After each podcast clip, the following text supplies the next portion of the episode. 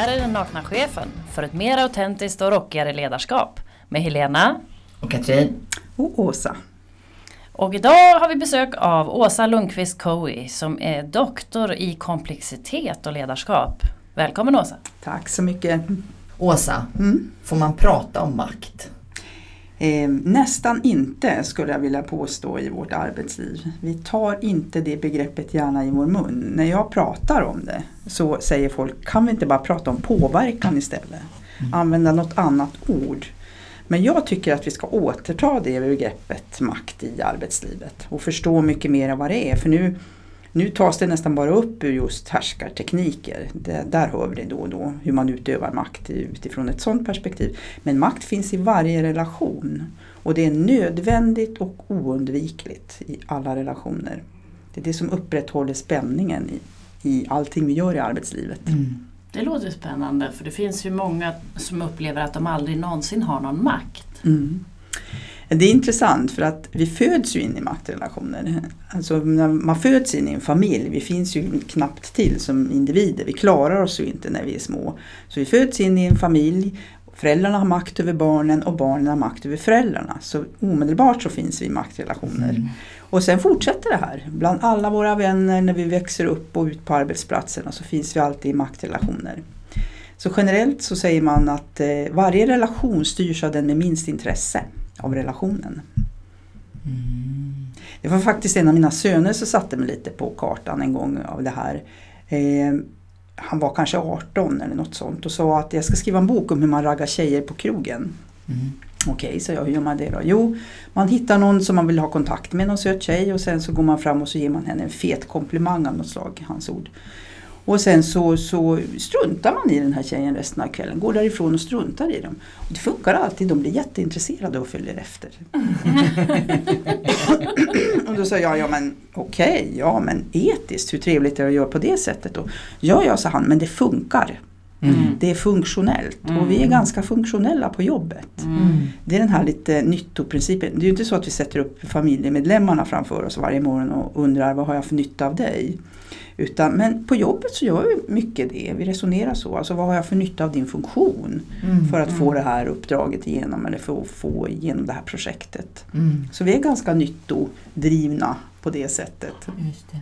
Men själva ordet makt här, det känns, för mig har det eh, någon slags negativ värdeladdning som mm. väl är lite det här förbjudna. Var kommer det ifrån?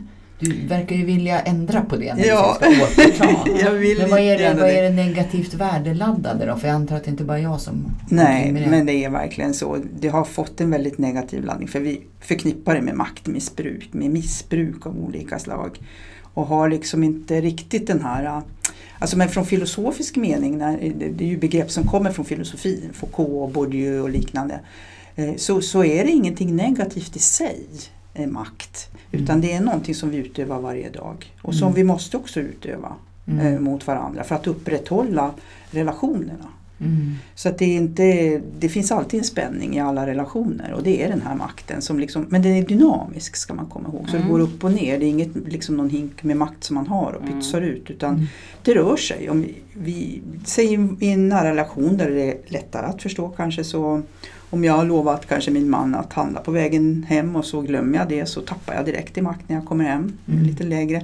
Sen gofar han och gör något korkat då åker jag upp och han mm. åker ner. Och så här håller man på i varje relation. Mm. Och man vet att liksom, folk som aldrig ringer eller hör av sig så kan man liksom känna sig låg i makt.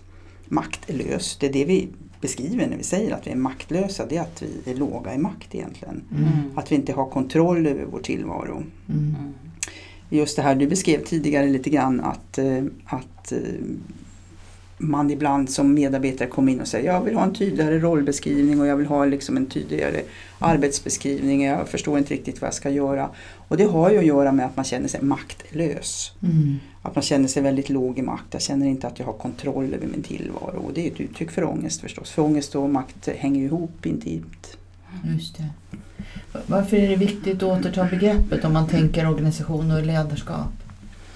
Eh, därför att vi finns alltid i det här spelet, varje dag, i sådana här funktionella spel, om vi ska säga spel som en analogi. Mm. Eh, att finns det inte tillräckligt med intresse för mitt projekt till exempel, eh, det är lågt i makt alltså, så måste jag lobba för det. Mm. Då måste jag hela tiden försöka bygga allianser och skapa intresse för mitt projekt så att jag får igenom det. Så det är därför allt är relationellt, att jag måste också liksom jobba ganska ordentligt med relationerna för att också få igenom det jag vill ha. Så de här funktionella spelen spelar vi hela tiden, varje dag. Så det, det betyder om jag förstår det rätt, att, att förstå och hantera makt är viktigt för att jag ska kunna nå res- resultat. Absolut, absolut. Och du gör det varje dag fast du kanske inte uttalar det på det sättet eller Mm. pratar om det så. Men du, du utövar makt hela tiden. Mm. Alltså att makten att, att tala till exempel är ju ett instrument. En del är väldigt språkliga, väldigt verbala, kan liksom använda det. Andra surar, då kan man få som man vill eller börja gråta på ett möte. Då får man ju liksom allas uppmärksamhet. Så man kan använda sin makt på väldigt många olika sätt. Vi har många strategier Mm. för att Mm. eh, skapa ett intresse för vår person eller vårt projekt.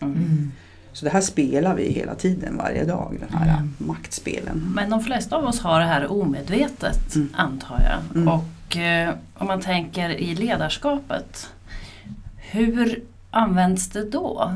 Mm. Det intressanta är ju att, att som chef eller som ledare så kan du bestämma Mm. saker och ting men du kan aldrig kontrollera hur det här tas upp. Nej. För där kommer jag som medarbetare att använda min makt till att ta upp det du säger och tolka det på ett positivt sätt om jag gillar dig. Mm. Om relationen är bra. Om jag inte gillar dig så kommer jag förstås, jag kommer att se ut som jag tar upp det du säger. Mm. Jag nickar och ser glad ut och så här för annars ska jag ju åka ut. Mm. Så, men vad jag gör är ju någonting helt annat. Så då kanske jag hittar på helt andra saker och till och med lobbar emot det. Mm. Jag kommer att använda min makt till att liksom kanske söndra istället om Mm. jag inte gillar dig, om det inte är en bra relation. Mm.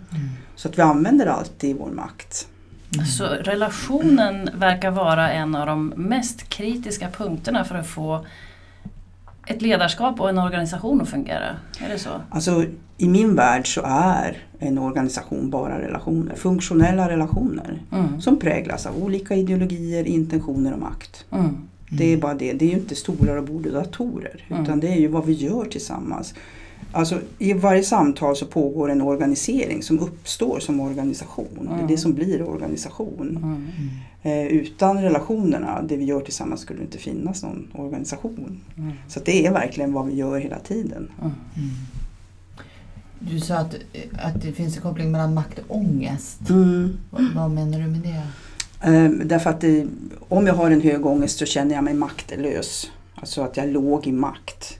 Eh, och det, det skapar en väldig ångest därför att då kommer det här rädslan för att bli utesluten, exkluderad ur mina grupper och sammanhang. Och det föder en väldig ångest. Och det är på grund av maktlöshet. Så när folk blir aggressiva eller liksom beter sig konstigt och så, så är det för att man känner sig maktlös. Mm. Så att ag- ag- aggressivitet är liksom ett uttryck för maktlöshet. Mm. Att man vill ha makt, man vill återta sin makt. Mm. Så att vad vi behöver jobba med, eller för, i väl fungerande arbetsgrupper och team och sådär, så är det ju så att man försöker eh, hålla varandra jämnstarka i makt Mm. hela tiden. Så om man ser någon som börjar känna sig låg eller tappa i makt eller upplever det så försöker man liksom hjälpa dem upp Och fyller på varandra. Ja, Mm. exakt. För att visa att eh, jag håller inte alls med vad du säger men jag gillar dig ändå som person. Alltså, personen är viktig. Ja. Alltid relationen är viktig.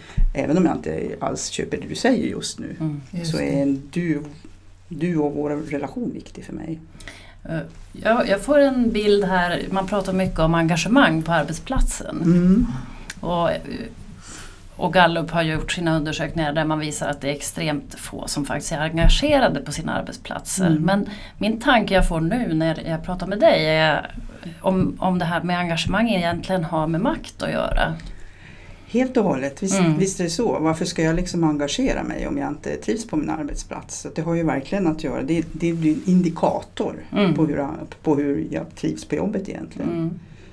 Jag menar, eh, det finns ett etiopiskt ordspråk eh, som säger att när den rike mannen går förbi så bugar sig den fattige bonden och fiser tyst. Mm. Och det är mycket fisande som pågår i organisationen. Därför att det är så jag använder min makt förstås. Ja. Ge Mm. till att fisa om det är saker och ting, om, om jag inte tas på allvar. Mm. Om jag är lite orolig längst det och försöker liksom flagga upp för Mm. det. Eller, för då brukar jag kan bli gnällig. Mm. Och gnälliga personer gillar vi ju inte. Då Mm. mm. jag, det är sådana som bara gnäller. Och självklart så finns det ju avarter. Det finns ju sådana som fastnar i det här gnället och liksom Mm. spelar den här spruckna skivan. Och det är väl en annan sak. Men det här vanliga gnället, vardagsgnället, behöver man ta på allvar. Mm. För gör man inte det, då får man det här undertrycket. Då kommer jag använda min makt till att Ja, nu togs inte det här jag kände på allvar utan nu ska vi bara titta framåt igen och ta nya tag och så vidare. Mm. Och då kommer jag använda förstås eh, min makt till att eh, hitta på andra grejer. Mm. Hitta på sånt som inte är så bra kanske. Just det. Det, det här är ju ett jättespännande tema. Vad jag tänker nu är hur sjutton, ja, hur omsätter man det här då som är egentligen dolt för många och indirekt väldigt mycket. Mm. Hur, hur, hur, men jag har en ambition, jag vill skapa en, en fungerande, relaterande, bra organisation. Mm. Just det. Hur gör en naken chef Hur- då? ja. Med makt och ångest? Med makt och ångest, så som det ser ut. Ja, alltså att försöka hålla varandra jämnstarka. Bara den intentionen, om man Mm. har en sån intention är ju naturligtvis ett signalvärde. Mm. Att jag vill att vi ska liksom alla eh, kunna komma fram och kunna höras och så vidare.